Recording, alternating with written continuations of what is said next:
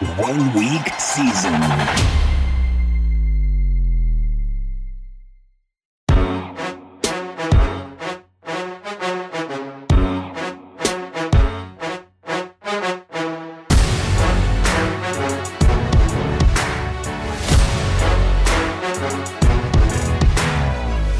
What is up, OWS fam? Welcome back to the Reflection Pod. We are here after week five, and we're summing up all of the goodness slash craziness that went on in the NFL in week five. I'm your host, bfritz12, and if you have not been here before, the way this pod works is I break down some high level strategy stuff, uh, basically something that I cherry pick from the week, either with my play or just with how the week set up in general. Then we move on to a section that I call fluke or fail, which is basically doing a little bit of a review of the top scorers on the weekend, 30 plus point guys, and if we should have been on them or if their performance was just fluky.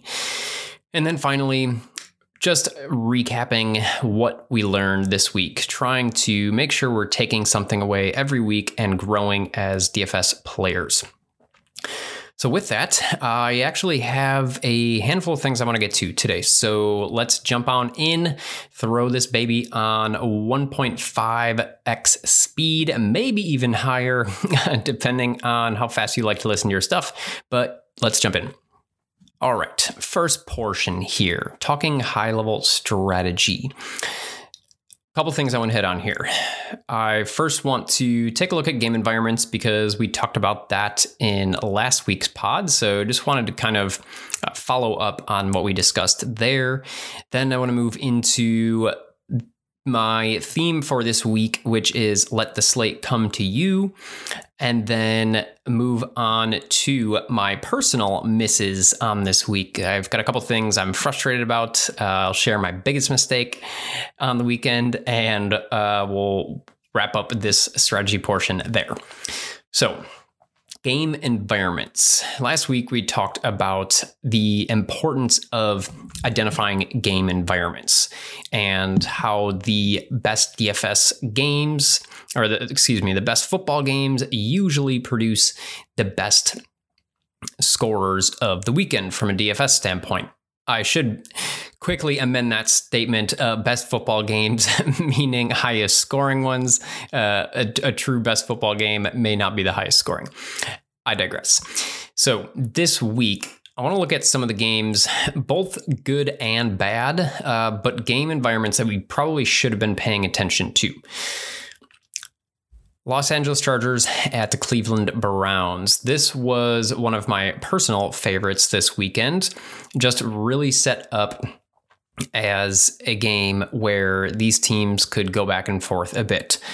JM, I believe it was, pointed out in the edge that we don't necessarily want to chase games uh, because this matchup was a blow up spot last year. And so we don't want to do that just because, but they really did set up nicely here.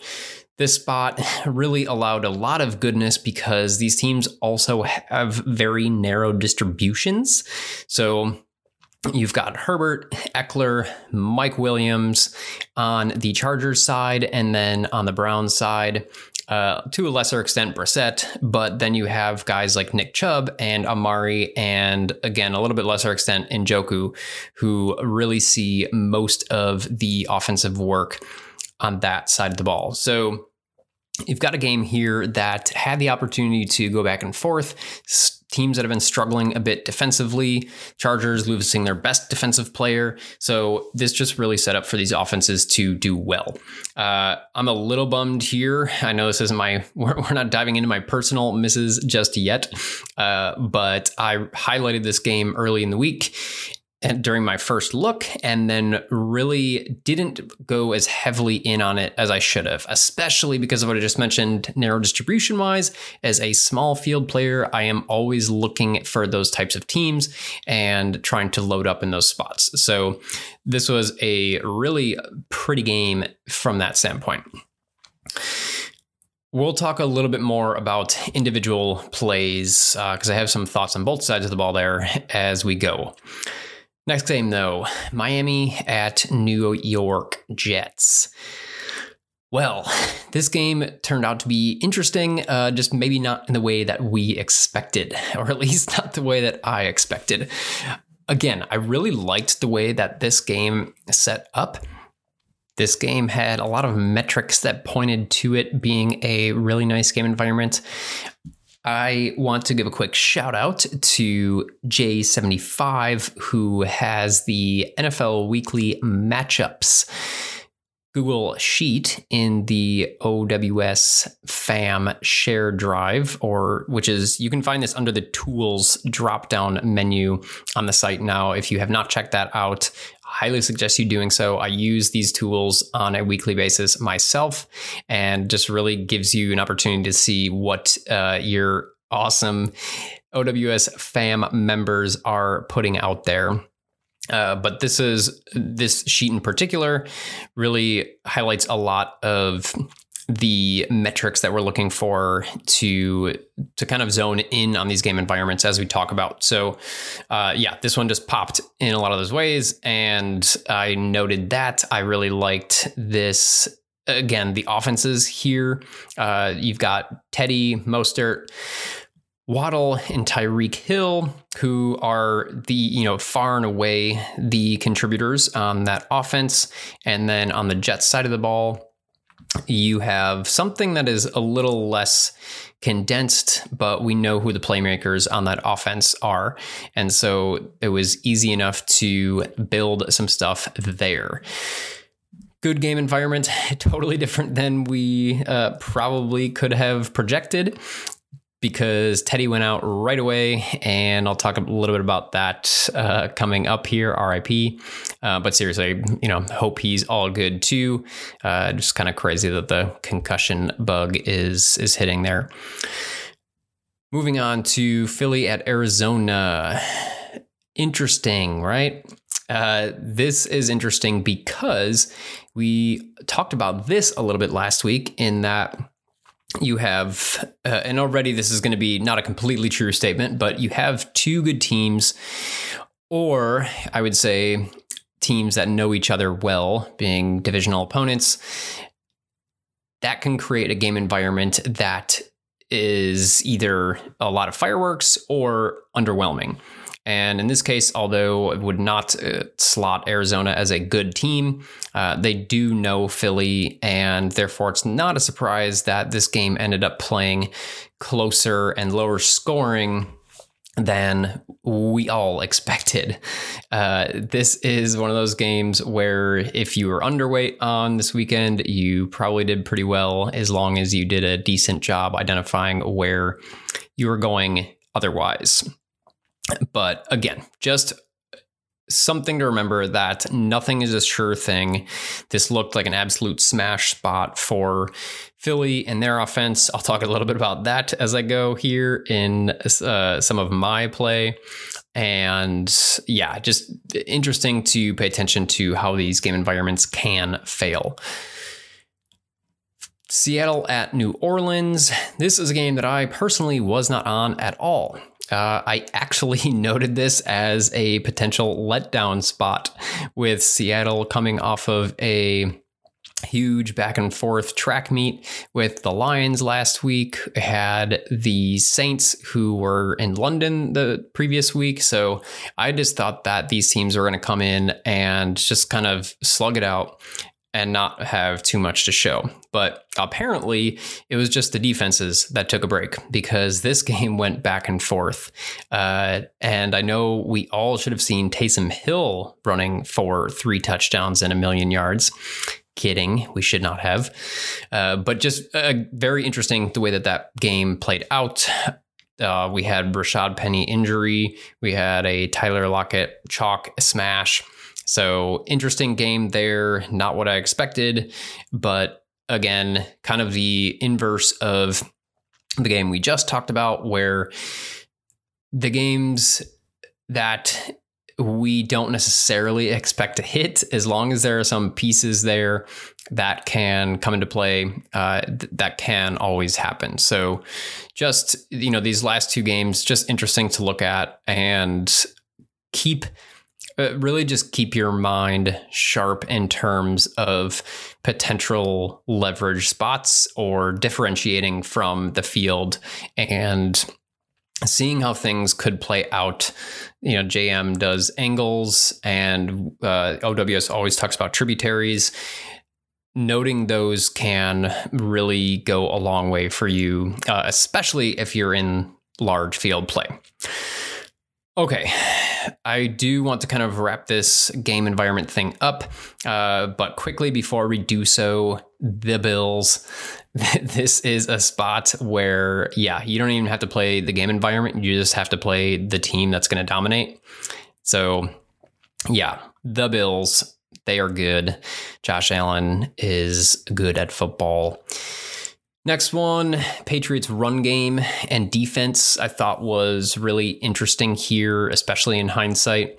Uh, JM made a sharp note about how the Patriots defense in Foxborough is notoriously difficult, even if they aren't uh, you know the scariest bunch or have the you know the the big name guys on defense they just really really do well at scheming and for the Lions to uh, be on the road versus that could be a spot where things could get messy. And then obviously you've got the, the Patriots run game, uh, who, you know, we clearly talked about because they had such a great matchup here, not a premier quarterback playing for them. And yeah, the results came out a little differently than we may have expected due to a Damien Harris injury.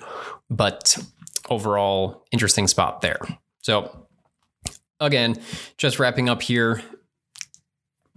Big spots can fail. It's important for us to remember that nothing is, is a sure thing, especially when you have two good teams, especially if those good teams have good defenses. And the other component is if these teams know each other well.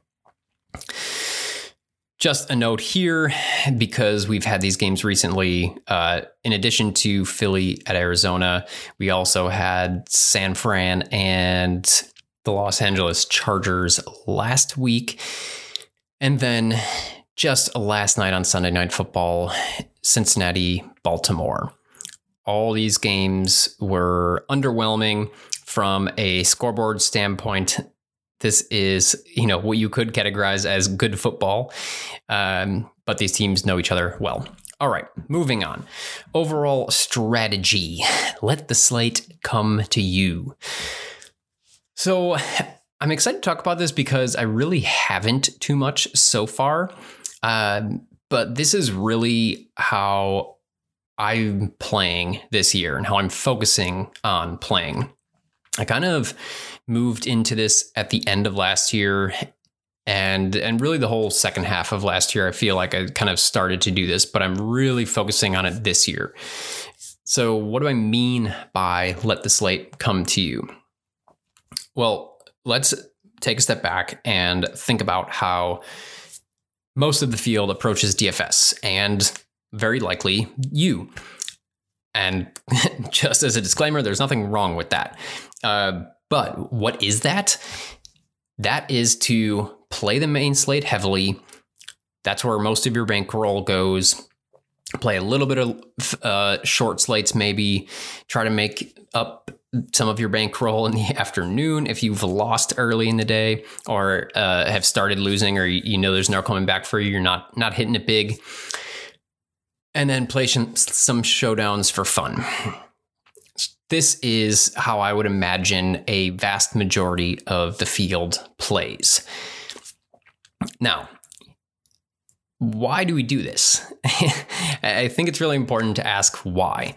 Uh, and to me, maybe you have a different answer. I would love to know. Feel free to hit me up in Discord uh, at bfritz12. But I would say that the answer to that question is because that's what seems to make the most sense.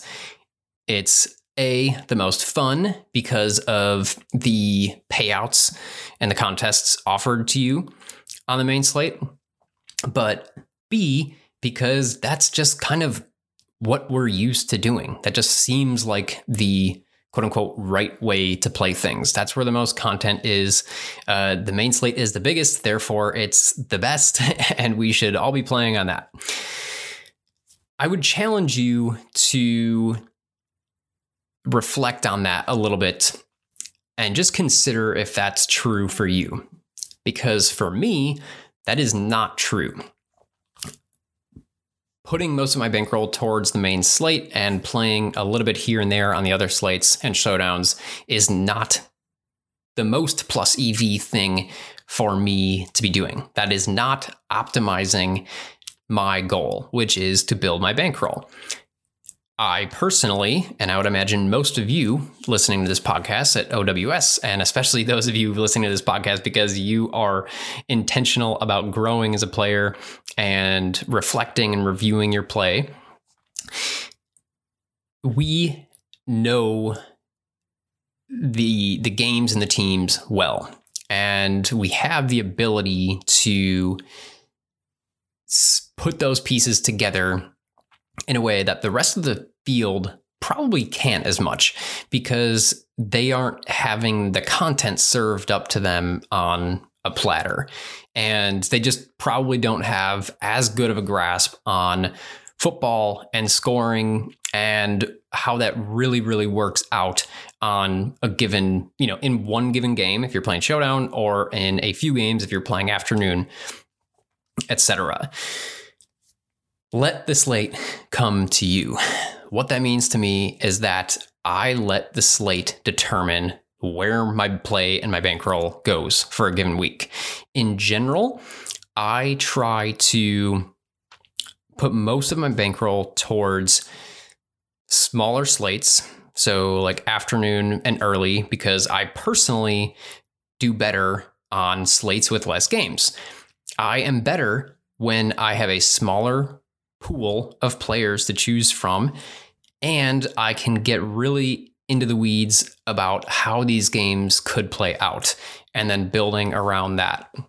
So, for me to deep dive on three games in an afternoon slate, I am much better at that than I am to look at a whole main slate and try to figure out how I want to stack that, especially as a single entry player. I'm not playing large fields or mass multi entering. And so I find myself getting really overwhelmed with I like all these players. I can see all these stacks and things that I would really like. But at the end of the day, I'm really only playing a couple of them. So it can feel really hard uh, to not feel like I'm missing out on things. So for me, focusing my bankroll on smaller slates and even showdowns, which is something that I have had uh, some of my better uh, like ROI in, makes sense to me. Now, that can be difficult, and I sometimes have to be disciplined because the main slate is fun, right? Like, again, like I said, that's where we all go, that's where we tend to. So, again, I would challenge you to reflect on if, uh, and this is if you're playing that way, of course, but if you are playing that way, is that the the most plus EV? Is that the optimal way for you to allocate your bankroll and allocate your energy? Okay, so that's the the overview from a slate standpoint. I'll quickly uh, just a little detailed view here so that you know where I was going. This particular week, I really liked playing just the early in the afternoon. I didn't care about main slate, and the reason why is because I wanted to play. Uh, Eagles heavy in the afternoon, and uh, I'll get to the details in a second, but essentially overstack that the Eagles. And then in the early, I was very excited to not worry about the Eagles. So to not even bother there. Now, you could also say that uh, you know, I could play the afternoon slate. I could play the Eagles heavily and then still play main slate and go um, you know, like more underweight or less heavy on the Eagles, and so you're still kind of playing that strategy. But for me personally, I like the idea of completely splitting it. So for me, my early strategy was uh, pretty simple. I really liked the Dolphins. So between Teddy Bridgewater and Raheem Mostert, you got theoretically, uh, because obviously it didn't play out this way, but you had theoretically all of the offensive points from a good team against a bad defense in a game that could be back and forth for very cheap. These guys were both, uh, I think you end up spending right around like 11K basically between these two guys. And they just had a, a really solid floor and a pretty decent ceiling. So really like those combo. Then it was easy enough to add Hill and or Waddle into these lineups because as I had mentioned quickly before, the distribution on this team is just so, so narrow. Hill and Waddle just account for a massive share of the targets. And while Teddy is not Tua, he showed that he can run the offense. And I really didn't expect it to look too, too different than it has. So I was pretty comfortable going there. A little bit of uncertainty, but I figured with the that baked into the price that I was definitely willing to take that on. And again, just as a reminder, and for any of you that aren't familiar with my playstyle, I am really focused on small field tourneys.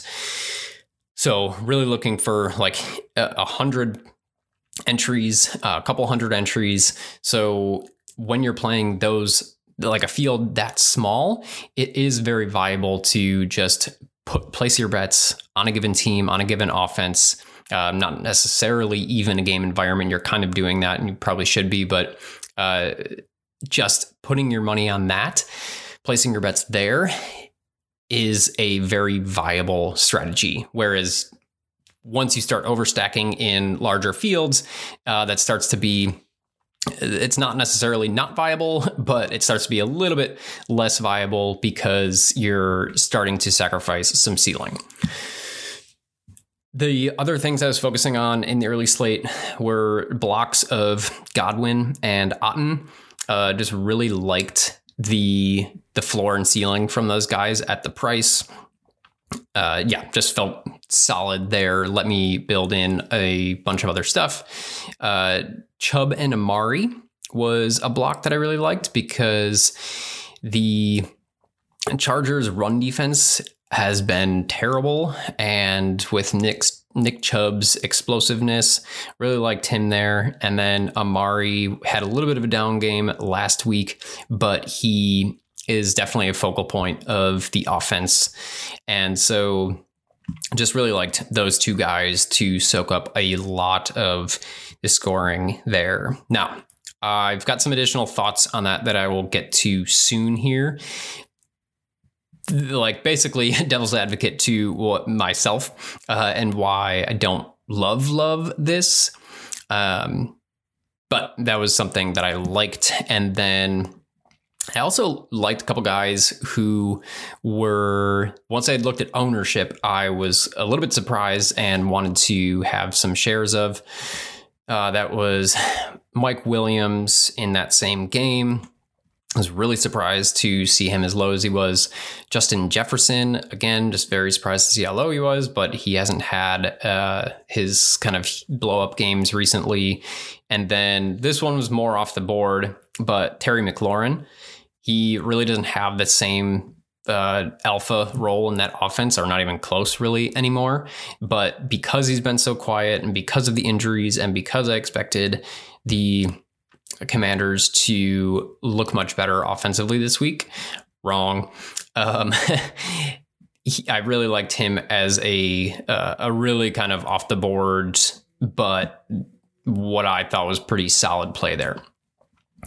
Uh, right, moving on to afternoon. As I said, I basically my strategy here was Eagles overstack. That was pretty much it. Again, small fields, so keep that in mind. But essentially, what I was doing here was playing Jalen Hurts no Miles Sanders, not because he was not a decent play, but because I just wanted to avoid anybody chasing that. And because of the way I was building, it was Hurts, AJB, DeVonta Smith, Dallas Goedert. Now, that may sound like overkill, but when you have a three game slate and especially with the three game slate that we had here, where there were well, were some uh, just not so exciting offenses or potentially really sloppy, low scoring teams here. I really liked that. And I didn't think that the field would be doing that because the general tendency is you cannot play three pass catchers from the same team, especially with a quarterback that could be scoring touchdowns on the ground there that is there is truth to that. So I do want to point that out. But this was just how I felt I wanted to play it this week because I felt there was a better chance than the field would give it credit for uh, for the Eagles guys just all getting there and these other spots just really failing. Didn't happen, obviously, uh, but I, in hindsight, not upset about the bet uh, would do it again. Jeff Wilson and 49ers defense. I really liked this combo. Uh, I was just ready for the 49ers defense to absolutely blow Mayfield and the Panthers out of the water with how bad they've looked recently. Uh, for any of you that don't know, I live in Raleigh, North Carolina, so it's not Charlotte, but uh, I get the games on TV. So while I'm not a Panthers fan, I do watch the games some, uh, but not much this season because it's just been a waste of time. They are terrible. Nothing new there. But I like the 49ers D on a slate where the Cowboys defense was kind of the obvious cheap go to. The 49ers D paying up for them. Uh, I like that as a leverage piece. And yeah, Jeff Wilson, just from a price considered standpoint, and the lack of running back plays on this slate was basically a lock for me there. And then finally, this one was a little weird, but I liked it. Uh, Conner as leverage. So James Conner, you know, from a matchup standpoint and stuff, nothing really pointed there, but he does score touchdowns and the field would not be playing him because they're focused on Marquise Brown, Zach Ertz, uh, maybe even Rondale Moore a little bit. So you've got these other guys, you know, thinking about shootout, and you're going to be playing those guys. Didn't get there. Uh, again, it's not like uh, some like super strong solid bet or something like that, but I really I, I liked the theory there and where that was coming from. Didn't get there because of injury and just because, uh, but I still like that and would go there again as well. So there we go. There's a little bit of how my play looked this weekend. Uh, this was my worst week of the year so far. Basically, lost everything, whereas I've had a pretty decent start to the year otherwise. Okay, as I told you, we got a lot to do, a lot to get through today. Um, but we are moving on to wrap up the strategy section here with my personal misses, along with my biggest mistake. Oh man, this hurts. This hurts. Ah, you know, you just have weeks where uh, you just have one of those misses where you look back and you're like, how did this happen? I'll get to that in just a second. the the first thing that really hurt my week was injuries, and I just wanted to quickly touch on this because I think it's very easy to get frustrated, demoralized, uh, look at your play and say, "Oh, like I should have known this or shouldn't have played that guy," or like it's just easier to second guess yourself when there are injuries because it's just so uh, no pun intended, but it's so painful to be like you know, to see Teddy go out on the second play of the game and be like, okay, all my early rosters are shot. It's just hard. So I just wanted to point out that it's just part of the game and you really just have to lean into was that play coming from the right place? Uh, were you know, did you place your bet where your confidence level was? And if so, that just is what it is. So, I mean, I had Teddy Bridgewater, Damien Harris. I played basically in all of my early as well. James Conner, as I talked about for the afternoon, and then Dalton Schultz was a uh, an afternoon piece for me as well. So, yeah, just nothing you can do about it. You just have to take it and move on. All right. Okay. Back to my my biggest mistake here. I've got this highlighted in red in my notes because just so painful. You guys know now from not you know like today, uh, but if you've listened to me in the past, that my strategy a lot of times is blocks, finding these teams that are going to put up a lot of points, taking a couple guys from them, and you know building around that. Josh Allen, Gabe Davis, and Shakir. Uh, yeah, ouch. Now, I want to point out that this isn't purely a hindsight is 2020 situation where I'm upset because I saw it in hindsight. Okay. I mean, we got the biggest value on the slate with Shakir. Uh, you know, just I totally whiffed there. I noted it early in the week and then I like forgot about it somehow. Uh, and I I think what happened this week was I actually didn't end up looking at the player grid uh, and reading the scroll because I was tight for time this weekend. So I just threw some lineups together on Sunday. Um, so that was a miss. Gabe Davis. This one hurts me because it was like literally the first thing that happened, I think, on Sunday was a Gabe Davis, and I looked at my ESPN app, uh, 98 yard touchdown. Now, obviously, that is something that we cannot expect and account for, but this one hurts me because I highlighted Gabe Davis as a play that I really liked because he just has this ceiling, obviously, that we're seeing here. And he just hasn't hit recently and so I felt good that it was coming soon. And his price is low for him. So I had him I had noted him down on my after my first look, my my early run through in the week.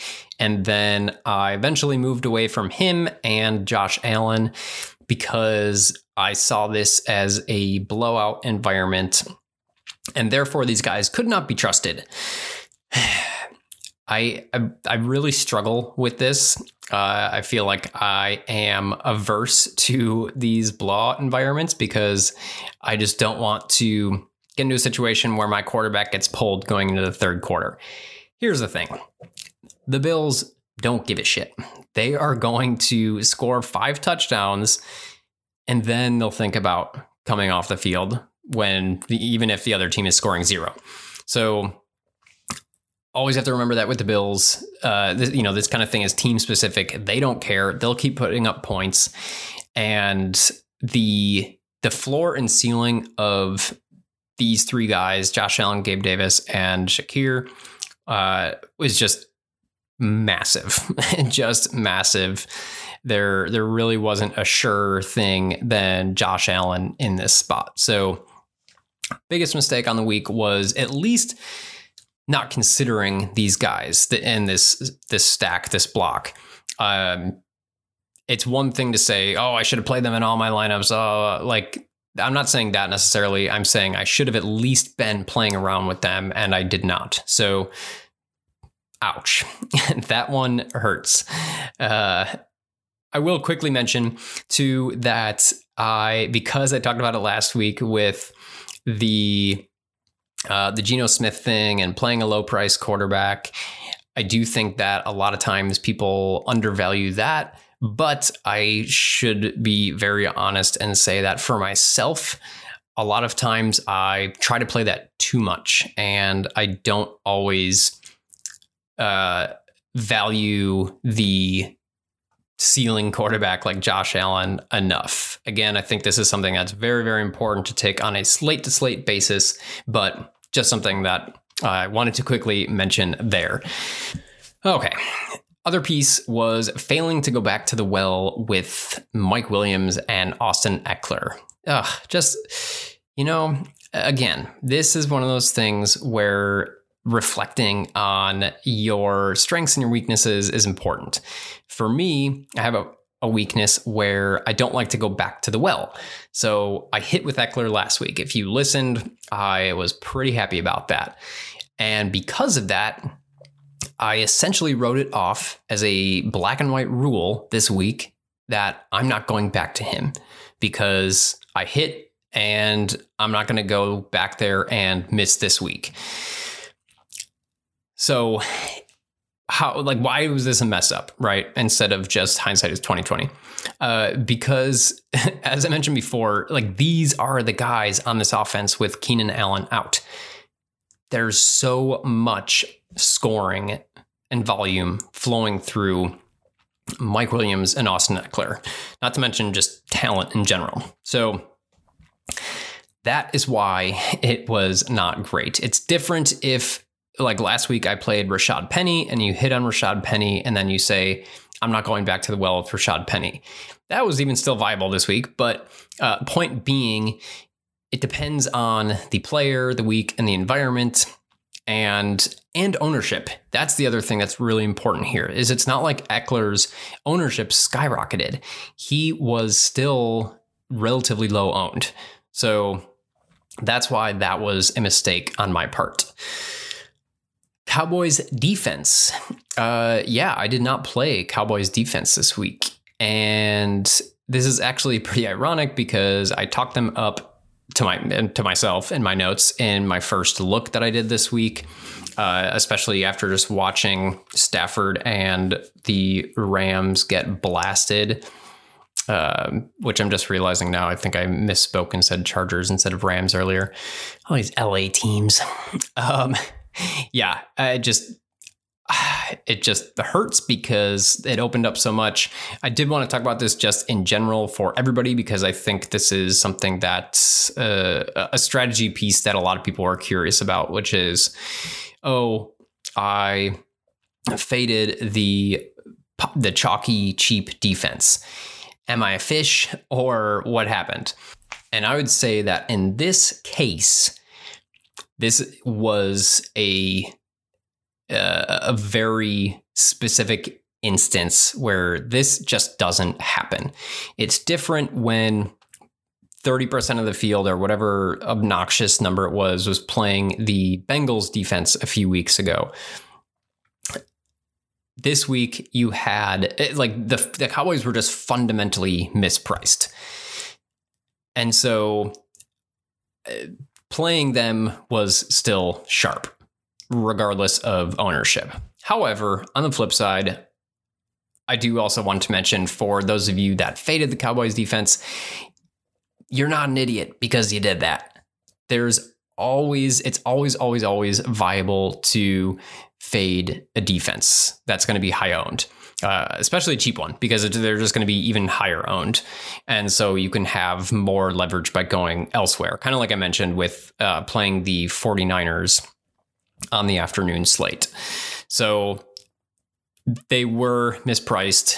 Uh, they were a great play this week. We're probably not ever going to have a situation like that again, uh, at least not very often. So just a note there. Okay, wrapping up the personal misses, I just want to throw a little curveball in there because I thought this was kind of fun. I thought about it afterwards and was like, I should have at least played with a roster like this. And and here's something I have thinking about recently too is like playing cheap like really low dollar stuff for whatever, you know, relative to whatever uh, stakes you're playing is a good way to just go YOLO on a lineup. So in this instance, what I'm talking about is like I, I should have thrown in a daily dollar uh, lineup with Otton at tight end and Bates in the flex. now, I know some people are going to throw up. Uh, maybe you'll stop listening. but hear me out. You've got two guys who have like actually legit roles just because of injuries and how the like things are set up and their offenses.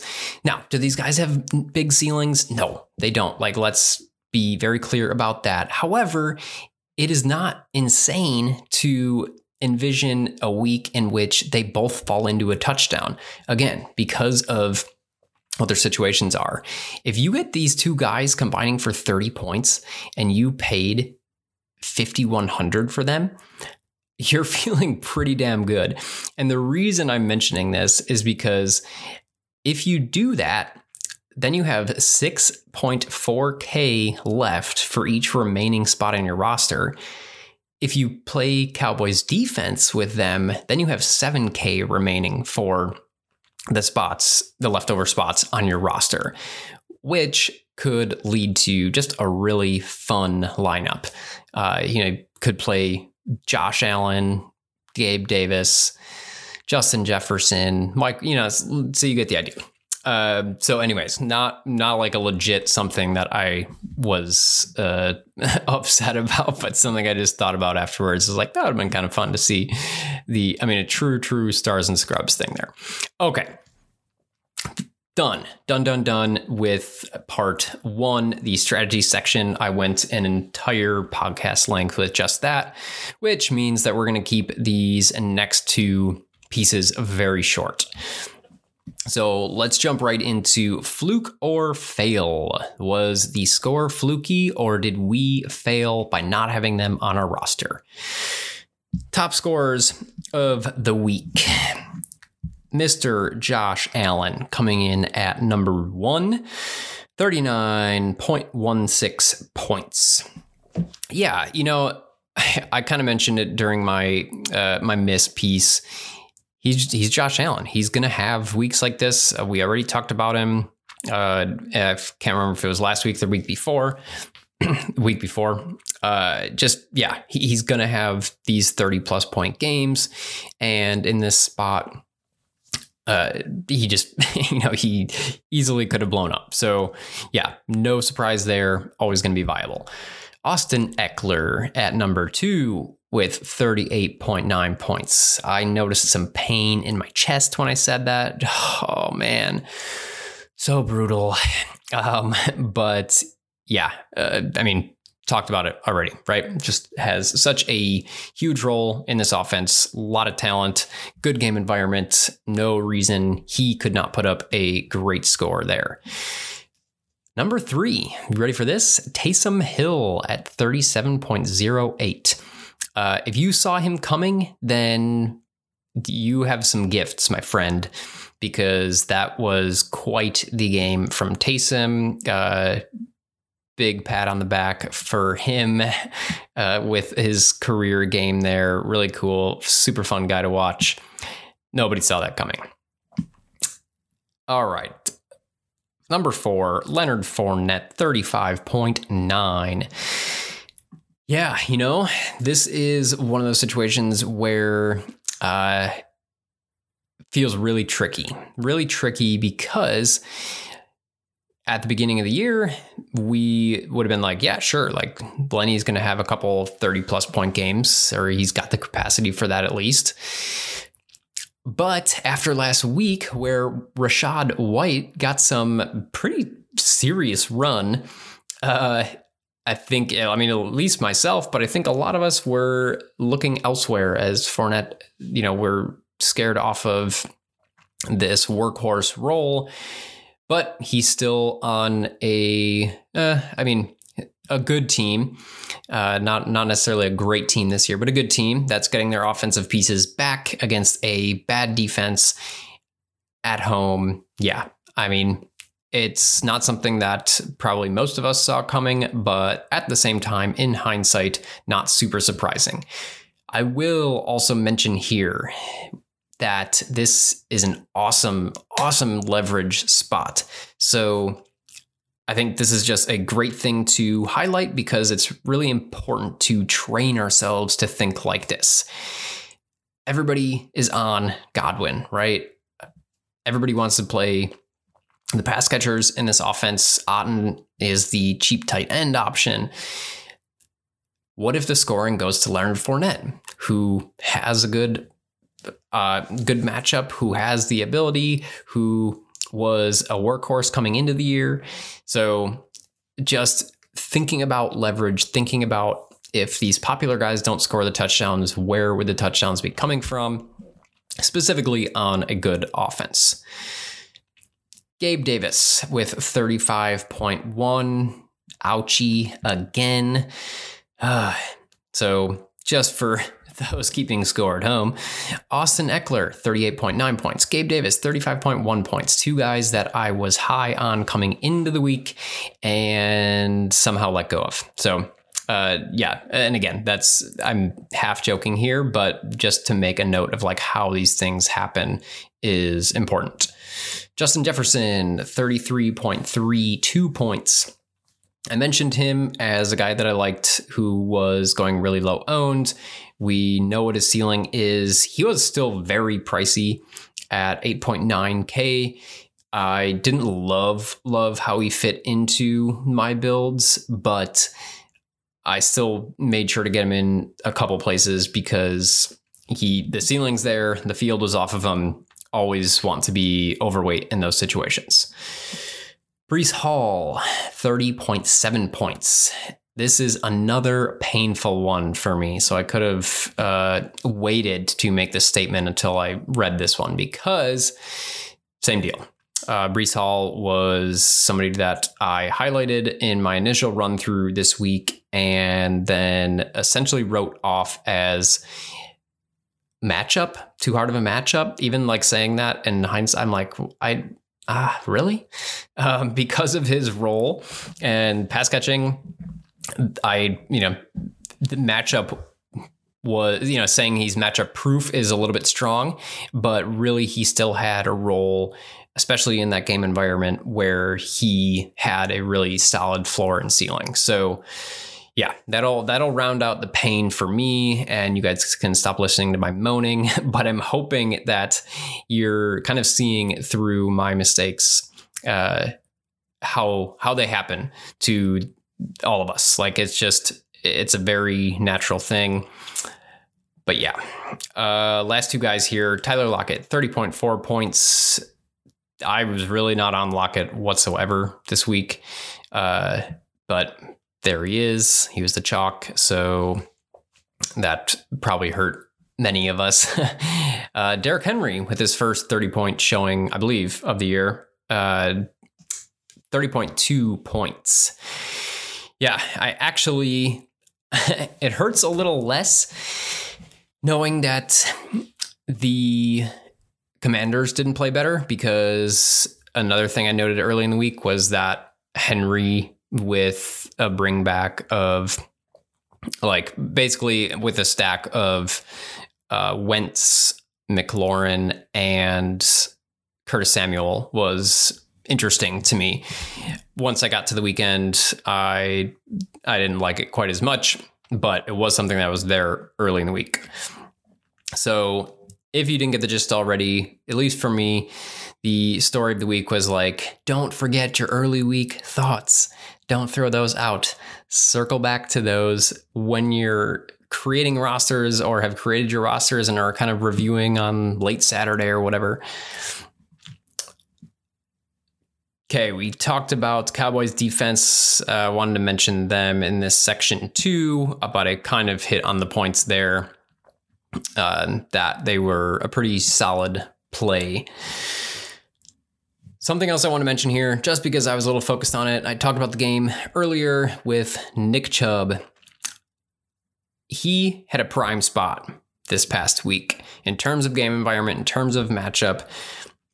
He had a prime spot, scored 28.4 points. I think it's very important to understand that he like he has a ceiling, but it's really not quite as high as people think and he's just going to hit it so rarely that paying the price that you're going to pay for him is really over time uh, just a negative EV proposition. It's just not great. So something that I'm personally remembering this week uh, because while I didn't play a ton of him, that was kind of where I started moving towards the end of the week was going Justin Jefferson rather than Nick Chubb in the flex, uh, or at least the way that I was uh, constructing my roster is not playing Nick Chubb in the running back position or playing him there so, just a note there on Nick Chubb.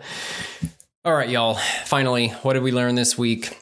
Uh, I actually have something which is totally off the board from what I've been mentioning. But before I get to that, essentially, what I just said was uh, my biggest takeaway personally.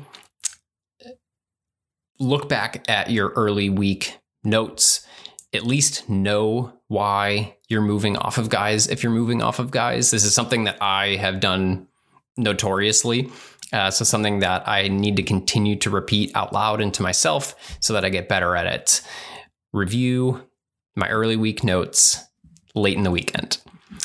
The other thing was let the slate come to you and consider how you are allocating your time, your energy, and your bankroll over the course of the weekend? Are you optimizing your strategy? Are you picking intentionally and strategically the contests that you're playing? Or are you just kind of going with the trend and the flow and what seems to be the the way you quote unquote should be doing things? And then finally, the off the board one is play flash drafts. JM kind of harped on this last season, and I basically just never listened. Um, but yeah, I started doing this a little bit more. For one, it's fun. And if you're just doing like the dollar ones, you can sit there and spend like 10 bucks over the course of the game and just have fun. Like it's, you know, especially during these games that suck because that's what I did the other night during that brutal Broncos Colts game, and I placed first in one of the drafts. So I turned a buck into 40 bucks uh, and made up some losses from the, the slate. So uh, play flash drafts.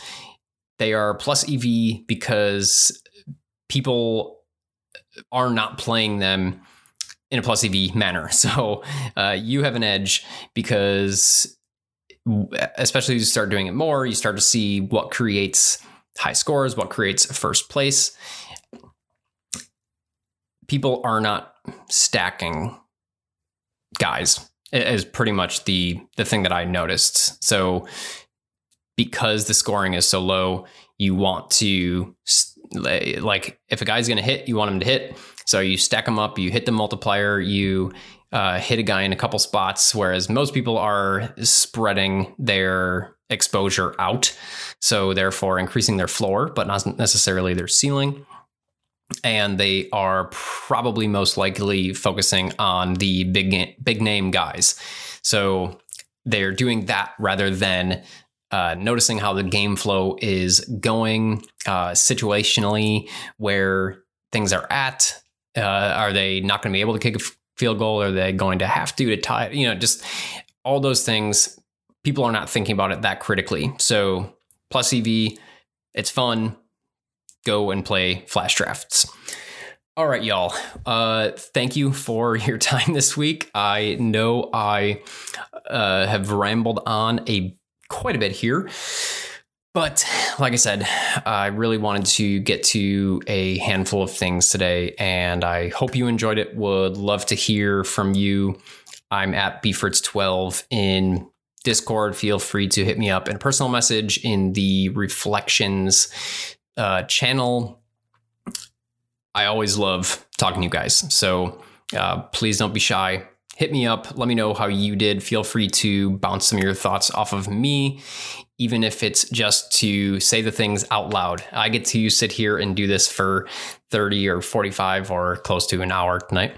Uh, and and get this out and share out loud and so i benefit from doing this which is uh, really cool and you know hopefully you guys are benefiting as well but point being write your thoughts down, write them out in the Reflections channel. Uh, quick shout out to Solo, who Roto Maven uh, shouted out in the content uh, channel in Discord for every week, uh, just like having such a great reflection.